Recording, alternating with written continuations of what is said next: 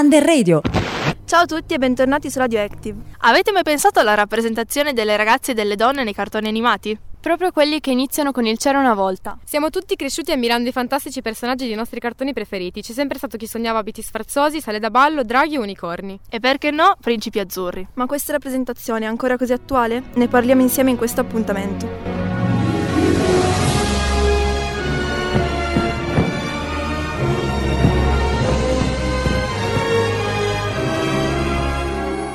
Ripensare adesso ai cartoni che guardavamo da bambini e bambine ci fa notare che in tutte le favole la bella e ingenua principessa ha bisogno sempre di essere salvata da un principe azzurro coraggioso e forte. È più evidente perché il mondo sta cambiando forma e visione ed è sempre più sensibilizzato verso le tematiche di genere. Infatti, fin da piccoli cresciamo con una prospettiva diversa rispetto alla quale è più facile riconoscere tutti gli stereotipi a lungo radicati nella cultura cinematografica e purtroppo anche generale. Per farvi capire meglio quello di cui stiamo parlando, passiamo ad alcuni esempi. Pensiamo a Cenerentola e Biancaneve, due film storici, basti pensare che sono usciti rispettivamente nel 1950 e 1937. Vi ricordate le protagoniste? Le tipiche ragazze che pur non essendo felici e pur dovendo sottostare a matrignie crudeli ed egoiste, non riescono a prendere iniziativa e cambiare la loro vita. Non tutte le principesse però sono così, pensiamo a Ribelle o anche a Jasmine, soprattutto nella nuova versione live action del 2019. Assolutamente, Jasmine rifiuta le imposizioni della società e del padre per quanto riguarda il suo amore, trasgredisce tutte le regole a lei imposte, infatti scappa la notte con Aladdin sul tappeto volante.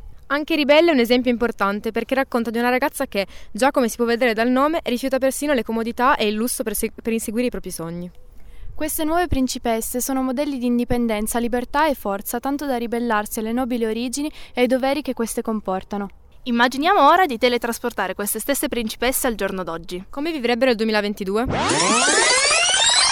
Noi pensiamo che Cenerentola e Biancaneve non riuscirebbero ad ambientarsi molto, proprio per le caratteristiche di cui abbiamo parlato prima. Mancano loro la determinazione e l'autonomia che servono oggi per prendere in mano la propria vita. Ed è questa la differenza sostanziale che c'è tra Cenerentolo Biancaneve e Aladino Ribelle, anche se la protagonista è sempre una principessa.